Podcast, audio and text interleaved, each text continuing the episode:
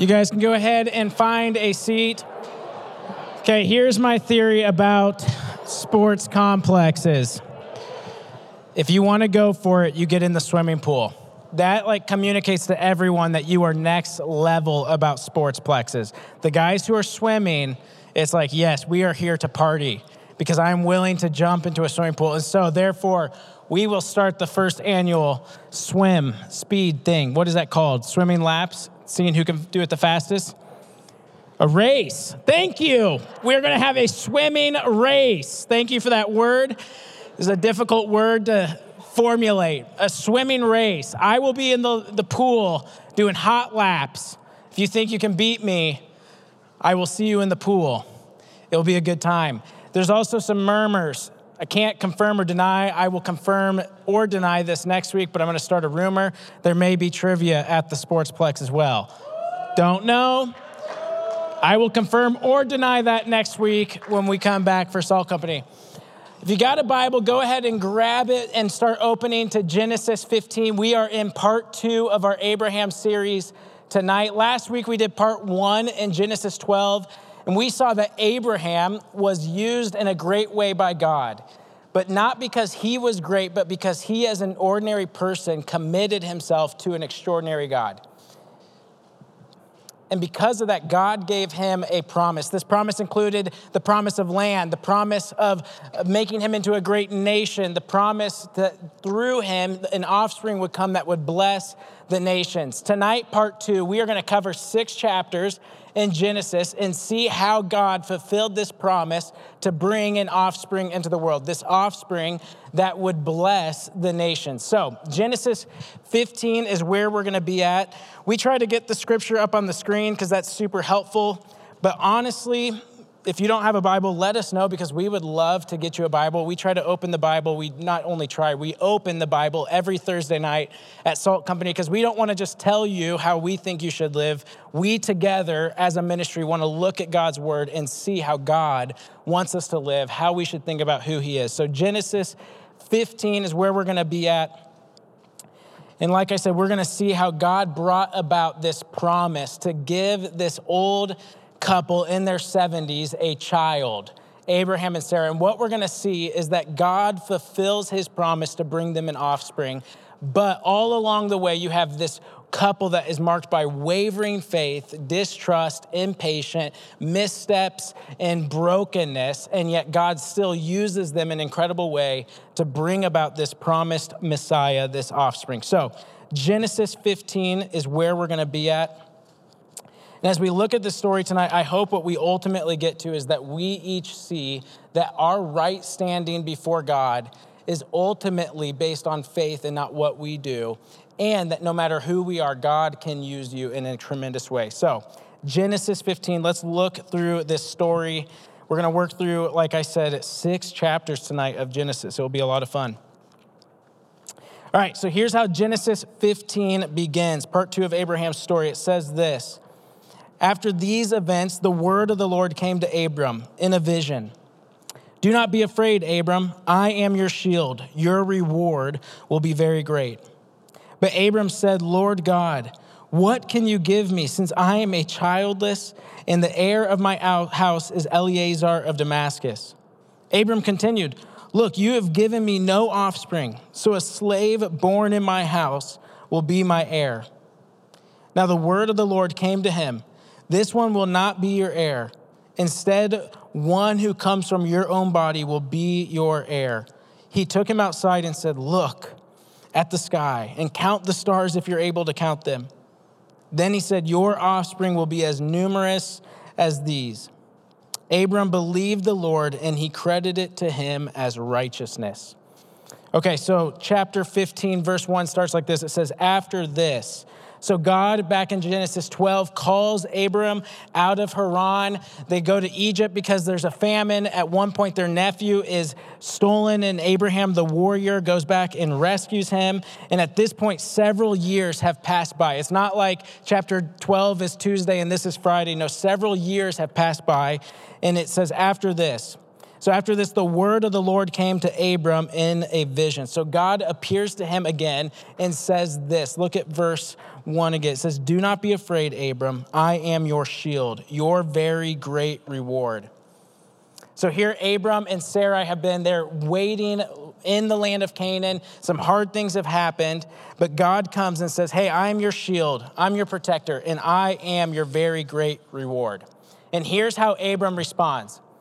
So he gets this vision of God, God reaffirms his promise, and here's Abram's response. But Abram said, verse 2, Lord, what can you give me, since I am childless, and the heir of my house is Eliezer of Damascus? Abram continued, Look, you've given me no offspring, so a slave born in my house will be my heir. Now, I don't want to be too harsh on Abraham, but in my mind, it'd be like if Isla, my daughter, came up to me and was like, Dad, I drew you a picture. And I'm like, Oh, yeah? What drawing skills do you have that you could draw me a picture? It's like God comes to Abram and says, Hey, I have this promise. I'm going to bless you. I am your shield. I'll give you a great reward. And Abram's like, God, it doesn't matter what reward you could give me. I have no child. And the heir of my house is this guy named Eliezer. What could you give me? God doesn't flinch, but instead he responds this way. Verse 4 says, The word of the Lord came to him This man will not be your heir. Eliezer, he's not going to be your heir, but a son who is your own flesh and blood will be your heir. So God reaffirms his promise to Abram to give him an offspring, and that through this offspring, the, the nations will be blessed. So then God takes Abram outside, verse 5. Here's what he does He took him outside and said, Hey, look up at the sky, count the stars if indeed you can count them. That is how numerous your offspring shall be. You just get this epic moment in the life of Abram. You're in the presence of God. God takes you out to look at the stars. He says, and he reaffirms his promise. Now, remember, like I said, years have passed by. If you're Abram and Sarai, at this point, you were faithful to follow the call of God, to leave your people, to leave your land, and now you're walking in faithfulness, trying to follow God. But over the years, it has been difficult. So far as you have tried to follow God, say for five, eight years, you've experienced a famine that forced you to leave the land that you were supposed to go to, and you go to Egypt. Your nephew is captured by a band of warriors, and you have to go rescue him. It's been a hard, lonely uh, time following God. And in the midst of that, God comes and, and Abram experiences this transcendent moment where the promise of God is reaffirmed to him. And God takes him outside, and you just have this like picture in your mind that God takes him out in the coolness of the night in this dark Middle Eastern, ancient Near East sky, and there's just stars everywhere. And in this transcendent, powerful moment, God reaffirms his promise to Abram. Yeah, it's been hard. Yeah, you've been waiting, but here's my promise I will bring an offspring. You get this awesome moment. And in the midst of that, Abram responds in this way. Verse 6 Abram believed the Lord, and he credited it to him as righteousness. Abram believed. Abram believed in the revealed promises of God, that God would provide a child for them. In the midst of this, this hard time, as they're trying to follow God year after year, waiting, famine, nephew stolen, God comes up and in this transcendent moment affirms his promise, and Abram believes this revealed promise of God, and it's credited to him as righteousness. So, what is righteousness? What does it mean to receive righteousness? What I want to do for the next five minutes is pause in the story of Abram and just work through this concept of righteousness, or another word that's commonly used in this kind of in this topic is the word justification. So, what is righteousness? What is justification? Really, to understand that, you need to be able to answer three questions What is righteousness? Why do we need it? And how do we receive it? So, what is righteousness. Uh, like I said, typically there's two words that we use when we talk about righteousness justification and also righteousness. So, justification is the moment when God declares you forgiven of your sin and having received the righteousness of Christ. So, in your status before God, not only are you forgiven of every sin that you've ever committed, but you also possess in your status the righteousness of Christ. What does it mean to have the righteousness of Christ? Think of a grade report. If you got to the end of this semester and you failed every single one of your classes, that would suck. But imagine you have a grade report, all F's are there. Justification is not only that God erases the F's and gives you another try at the class. A lot of times we think that's what justification is. It's not just that. It's not only that God erases the F's, but that he replaces them with A pluses. That's righteousness that to your account that when God looks at you, he sees the perfect record of obedience that, of Jesus in your place. So, in your status, in the moment of justification, you are forgiven of sins. The F's are cleared, and you are given the righteousness of Christ, A pluses in their place. So now God looks at you being as if you were perfectly obedient like Christ. That's justification. So then the second question why do we need that? Why do we need righteousness or justification? All right, if you remember last week, I said that in the beginning, God created everything. Humans rejected God, and that led to sin. That we, because of our rejection of God, are now guilty before Him. And because of that, there is a debt that we have against God. Now, that's a problem that our relationship with the God of the universe, the God that we were created to glorify and be in relationship with, that relationship is now severed because of our rejection against God. And because of that, we stand guilty. Guilty for our sin, guilty for our rejection, and we are in a state of condemnation. And because of that, we then face an eternity separated from God. That's the problem that we face. So why, if that's what righteousness is, F's gone, A plus is there. Why do we need that? Because we face the problem of our sin, that we stand condemned before God because of our rejection. So if that is the case, then how are we justified? What is the solution to that problem? If our problem is sin against God, what is the solution? How are we justified? How do we receive righteousness?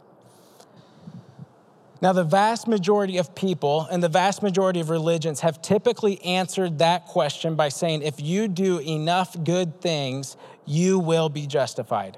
If the good things in your life stack up and outweigh the bad things in your life, then you will be righteous. You'll be saved. You'll be good before God. That is the solution that the vast majority of people and the vast majority of religions suggest as the way in which we deal with our sin problem. Just do enough good things and you will be good before God. Here's the problem with that. So I owned a moped, not actually, actually not just one moped, I owned two mopeds in college. Uh, at the exact same time. It was awesome. So I had a Honda Spree 1981. That thing was awesome, the Black Mamba. I had a 2000, let's see, seven Honda Elite. It was purple. It was amazing. It was just like, you know, it was, it was letting me know, foreshadowing my time at UNI as a Panther, purple moped. It was incredible. Honda Elite, that thing was fast. So I loved my mopeds and I rode them all the time. There's about a thousand stories I could tell. One story. I go to my buddy's apartment at two in the morning. I'm riding the purple ape hanger. That's how I refer to that, lovingly referred to my purple ape hanger. I am riding it. I get to my buddy's apartment, drop something off. I am driving back. Now I can see the towers at Iowa State from his apartment. That is how close I am. In between his apartment and the towers, there is a stop sign. It's two in the morning. And I think to myself as I'm approaching the stop sign, Stephen, there's a cop. You know there's a cop. Stop come to a complete stop. I have that literal thought go through my mind. I pull up to the stop sign, and here's what I did because I rode my mopeds a lot. I usually didn't stop. I just like tried to wiggle like this and just so I like could keep my balance, but come to a complete stop. But technically, my feet never touched the ground, and my movement never really came to a complete stop. So I kind of wiggle at the stop sign. I go. I'm like two in the morning. This is great. There's the towers. I'm about to crawl in bed. It will be awesome. Blue and red lights behind me. There was, in fact, a cop sitting at that stop sign ready to snag me. So he pulls up, and I'm don't have anything. Like I don't have my license, don't have my registration, don't have my insurance, because I just had to drop something off at my buddy's house two minutes away.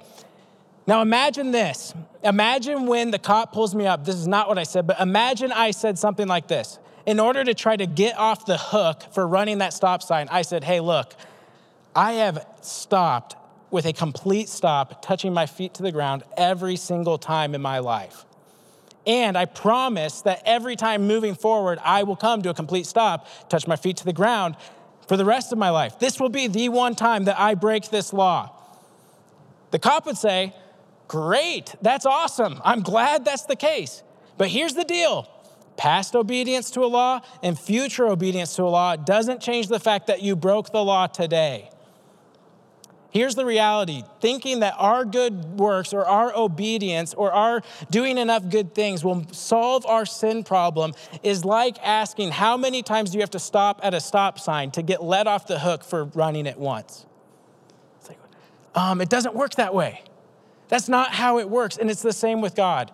There is a reality, James 2:10 says that even if you keep the law at every point, yet stumble at one point, you are guilty of breaking it all. Romans 3:23 says that for all have fallen short of the glory of God. And Romans 6:23 says that the wages of sin is death. There's a reality that future obedience and past obedience can't make up for the fact of breaking the law today. And here's the reality every single human, every single one of us at some point has rejected God and therefore are guilty. And in the same way, following a stop sign every other time except once doesn't remove the problem of breaking that law in that moment. Walking in obedience to God or doing enough good things doesn't remove the fact or clear the guilt that we have before God for sinning against His law and rejecting Him. So the reality is, if you have been operating, operating as if you can do enough good things in order to be saved, the fact of the matter is you are not saved. Romans 10 says that though they are zealous for good works, my prayer for them is that they would be saved. If you have been trying to solve your sin problem by doing enough good things, then today you stand in guilt before God. So the question then is what is the solution? All right, you don't have to turn here, but I'm going to look at Romans 4. Here's the solution that Paul gives. Paul, writing about this, says this What then will we say that Abraham, our forefather, according to the flesh, has found? So Paul's asking, How did Abraham find righteousness? Verse 2, he asks this If Abraham was justified by works, doing enough good things, he's got something to boast about but not before God. So he says, Hey, how did Abraham find righteousness? If it was by works, that's kind of one solution, but here's Paul's answer. Was it works? Here's what he says, verse 3. For what does the scripture say? Abraham believed God, and it was credited to him for righteousness. How is it that Abraham found righteousness? Belief, faith trusting in the revealed promises of God. Paul is saying it's not by doing good works. It's not by his obedience or his doing good things outweighing doing bad things. No, it was his belief in the revealed promises of God. And it was that faith that justified him before God, that made him right before God. So then, how do we, if that's how Abraham found righteousness, how do we find righteousness? Well, Paul gives us that answer right earlier, in a couple paragraphs earlier in Romans 3. It says this They are justified, verse 24, freely by his grace through the redemption that's in Christ Jesus. And then a little bit lower, it says in verse 26, He declared righteous the one who has faith in Jesus. How is it that we can find righteousness? It's faith in Jesus who gives us, who justifies us freely by his grace that is in the redemption of Christ Jesus. All right, so where are we? If that is justification, where are we in this story? To summarize, you've got Abraham and Sarah who have received this promise of God. Abram believes God, it's credited to him as righteousness. God takes him out, sees the stars in the sky, he believes So, what next? Well, at this point, an interesting pattern emerges in the story of Abraham back in verse or back in chapter 15 an interesting pattern begins to emerge. Abram believes God. God gives him this promise. He believes him. He responds in faith. But as you go through the next six chapters, you'll begin to see this pattern where Abraham has Abraham and Sarah have a moment of wavering faith. God comes in, reaffirms his promise. Abraham and Sarah respond in faith. It goes good for a little bit. Then they waver in their faith. They get impatient. Brokenness emerges. God shows back up, reaffirms his promise. They respond in faith. And then that pattern just continues. So, for example, chapter 16. They get this promise in chapter 15. Then in chapter 16, they start to get impatient. So, what happens? Sarah says, Hey, Abram, I know how we could have a kid. You sleep with my servant. You sleep with Hagar. We'll have a baby that way. And that can be the promised offspring that God has told us about. So Abraham does it. He sleeps with Hagar, they have Ishmael, and it leads to brokenness and pain. Hagar is mistreated, she's cast out, and it just leads to a painful situation. But then God steps in, chapter 17, into the midst of this mess, and he reaffirms his promise again. Now, Abram is 99 years old, 24 years have passed by. Abram gets this promise reaffirmed, and in the midst of God affirming his promise again to give them a child, what does Abraham do? he has a moment of wavering faith. He says, God, I'm an old man. Can't Ishmael just be the promised chosen offspring? And God says, No, man, I, am going to give you a child. He reaffirms his promise, and then Abram responds in faith and obedience. They go through the covenant circum, or uh, uh, symbol of circumcision, and it seems like all is good again. Then you get to chapter 18. God reappears to Abraham, gives him this promise again, reaffirms the fact that next time, this, this time next year, I'm going to bring you a child. But what happens in the background? Who's caught laughing? Sarah. Sarah's laughing because she's just like, I can't believe this. God, you have told us for 24 years you're going to give us a child. I'm now 90. Abram is now 100. There's no way. And she's laughing. And God says, Hey, Sarah, why would you think that this is too hard for God? I am going to do it. And he again reaffirms his promise to Sarah and to Abraham. This just continues this pattern of promise given, respond with faith, then wavering faith, impatience, brokenness emerges. God returns, gives them the promise again. They respond in faith, and it's just this pattern over and over again until finally you get to chapter 21, verse 1. Finally, this promised offspring arrives. It says this The Lord came to Sarah as he said, and the Lord did for Sarah what he had promised. God comes, he fulfills his promise to Sarah and Abraham. He fulfills it himself. And you can't miss the fact that it says, The Lord came, the Lord did. From start to finish, this whole process has not relied on Abraham and Sarah's faithfulness, but on the faithfulness of God to fulfill his promise. So they get Isaac, and from Isaac, you get Jacob, and from Jacob, you get Judah. And for the next 2,000 years, you can trace God's faithfulness to bring the promised Messiah through the lineage of this family until you get to Jesus Christ of Nazareth 2,000 years later. God fulfills his promise. God was faithful to his promise that through this family he would bring his Messiah into the world. Okay, so what does this mean for us? What does this mean, this story mean for us now in 2021, this story of God's faithfulness to an unfaithful family? I think the most natural application that we could think of is man, we need to be people filled with faith. If we have a God that, despite our wavering faith, despite our brokenness, despite our sin, would use family like this to bring about his great promise of salvation into the world, that he every step of the way was faithful, that he ultimately fulfilled it, then we can trust him as we try to follow him in life. That is the most natural application that comes to my mind.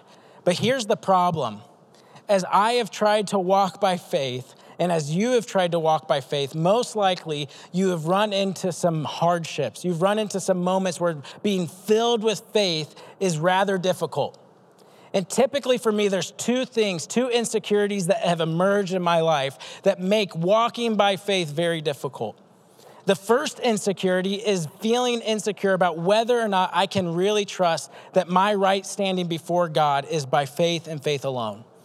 Because here's what happens a lot of times I get, or a lot of times either in my life or what I've seen in other people's life, is you get excited about what God is doing. You have a transformative moment in college. You begin to read your Bible. You begin to have a spiritual awakening. You put your faith in Jesus. But at some point or another, that ugly side of your sinful flesh is going to reemerge.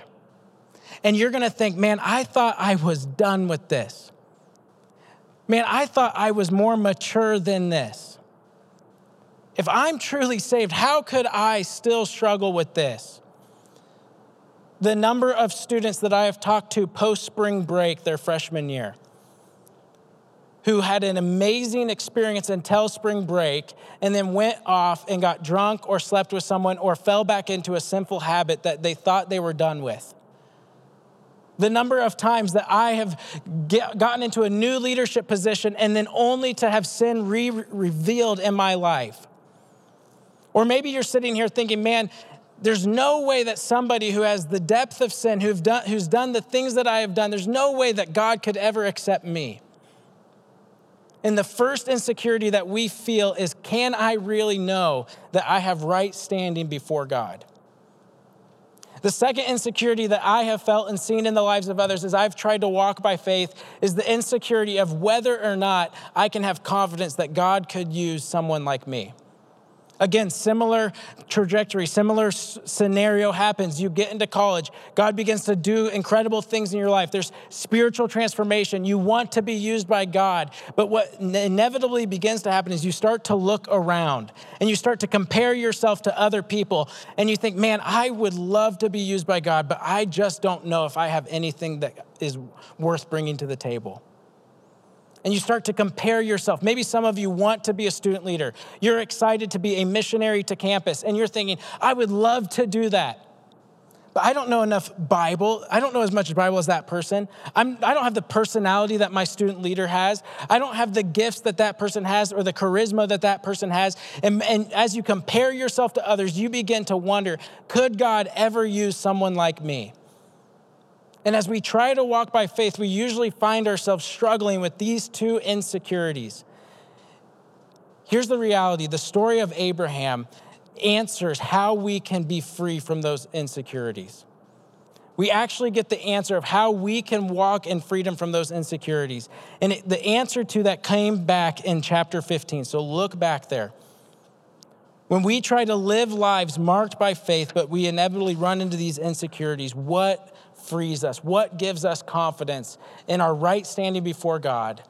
And what gives us confidence that God could use someone like me? The answer, like I said, is in chapter 15, and it's in the way in which God confirms his promise to Abram. So look at verse 8. After Abraham has the stars in the sky encounter, and after he believes the Lord and is credited to him as righteousness, Abram asks God this, verse 8 Lord, how can I know that I will possess it? How, will I, how can I know that I will possess this, pro, this promise? Is the question that Abram asked God. What Abram is essentially asking God to do is make a covenant with me. So, this is what God does. The way he answers this, verse 9, he said to him, Bring me a three year old cow, a three year old female goat, a three year old ram, a turtle dove, a young pigeon. So he brought all these to him cut them in half, and laid the pieces opposite of one another. But he did not cut the birds in half. The birds of prey came down on the carcasses, but Abram drove them away. As the sun was setting, a deep sleep came over Abram, and suddenly great terror and darkness descended on him. Then the Lord said to Abram, Know this. Your offspring will be resident aliens for 400 years in a land that does not belong to them and will be enslaved and oppressed. However, I will judge the nation they serve, and afterward they will go out with many possessions. But you will go to your fathers in peace and be buried at a good old age. And the fourth generation they will return here, for the iniquity of the Amorites has not yet reached its full measure. When the sun had set and it was dark, a smoking firepot and flaming torch appeared and passed between the divided animals. On that day, the Lord made a covenant with Abram, saying, I give this land to your offspring from the brook of Egypt to the great river, the Euphrates River, the land of Kenites, Kenizzites, Kadmonites, Hethites, Perizzites, Rephaim, Amorites, Canaanites, Girgashites, Jebusites. Whoo! Wow, Stephen, that totally removed all my insecurity in life. Woohoo! It's like, wait, what on earth did we just read? How does that answer my insecurity problem? Here's what's happening. Abram says, God, how will I know that this problem, this promise can be sure? How, will I, how can I know that I will possess it? What Abram is doing is asking God to make a covenant with him. Now, what you need to realize is in this time, it's about 2000 BC, the way in which you would make a covenant with someone is two parties would come together, they'd make promises, they'd say, Here's what we're coming together, covenanting to do. This is my end of the deal, this is your end of the deal. And then the way they would ratify or, you know, confirm this covenant is they'd set up this bizarre ceremony they'd cut animals in half, they'd split them and make a path, like right here, like think a path with animals, dead animals on both sides. They'd make a path in between, and then the two parties would walk through that path, and they would be confirming the covenant promises as they're walking through. And at some point, they would say, Just as these animals are cut in half and dead, let that curse fall on me if I fail to uphold my end of this covenant.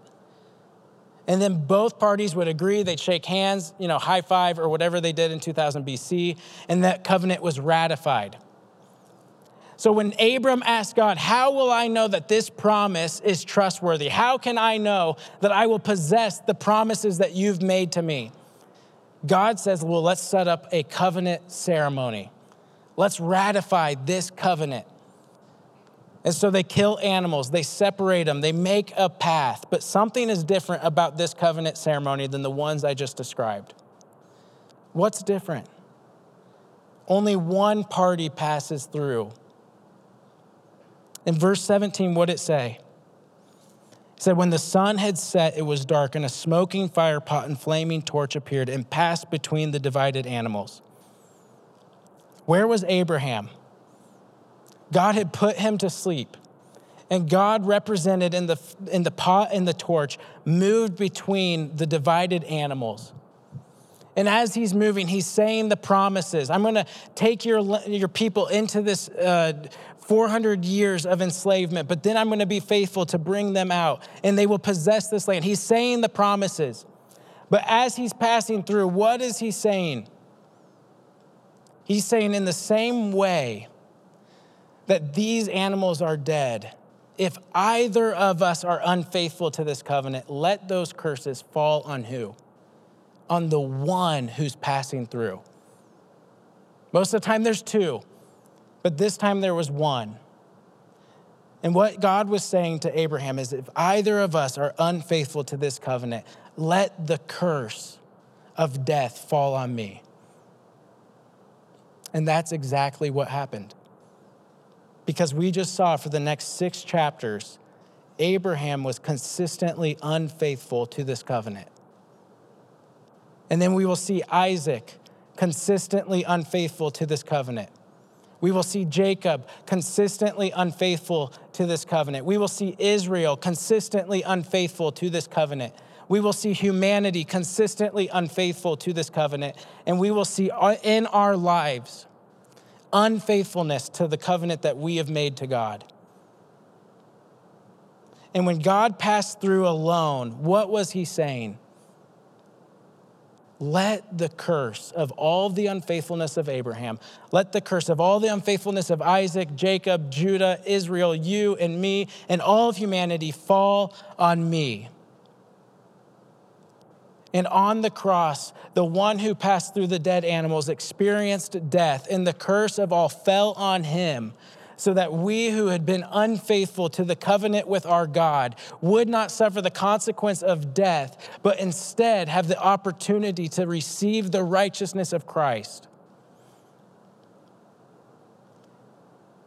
God was the one who passed through the animals, saying, I will take on the curse of death so that your right standing never depended on you, but depended on what Christ did for you. What frees you from the insecurity when in the moment of sin and you wonder, could God really love me? What frees you from basing how you think God views you on whether or not you're having a good day or a bad day? It's knowing that your sin was placed on Jesus so that all that was left for you is his righteousness. What frees you from comparing yourself to other people and wondering, could God use me?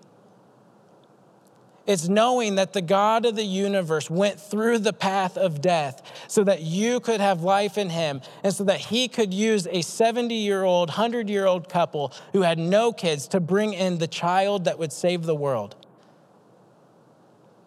What frees us from insecurity is knowing that Christ took death on the cross so that we have righteousness. And that by his grace, not only are we saved, but by his grace, we can be used. And that when we put our faith in him, the Spirit indwells us and gives us gifts to be used by God. Not because there's anything in us, but because we have committed in faith to an extraordinary God. That is who Jesus is, and that is what ultimately frees us from insecurity and frees us to live a life marked by faith, to live a life of confidence, resting not in ourselves, but in Christ. That is what the story of Abraham points us to. Not to an extraordinary man, but to a great God who would walk the path of death for us so that we could have a righteousness that's not our own, but that's found in Christ and so that we could have a confidence to live by faith, walking with Him for the rest of our life. And in the moments of, un, of, of wavering faith, of, of unfaithfulness, of brokenness, we can come back to the God who rescued us and redeemed us on the cross. Let's pray. God, thank you for the story of Abraham. Thank you for the story that highlights your glory that you used a very ordinary couple, Abraham and Sarah, who in and of themselves had an impossible task to have a child as a hundred year old couple. But God, you used them by your grace to demonstrate to us that your plan of salvation had nothing to do with who we are. And to demonstrate to us that your ability to use us in your plan of salvation has nothing to do with us, but again, everything to do with you. And God, that you are inviting us to walk by faith in the same way Abraham did, resting in the promises that you've given us. And God, when there's moments of wavering faith in our life or impatience or distrust, that we can fix our eyes again on Jesus, the author and perfecter of our faith,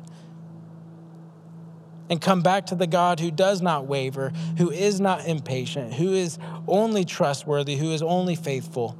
And God, that you proved that to us when you walked the path of death. Lord, I pray that you would use us in a powerful way, but not because there's anything noteworthy in us, but because we're people with empty hands who've committed by faith to Jesus.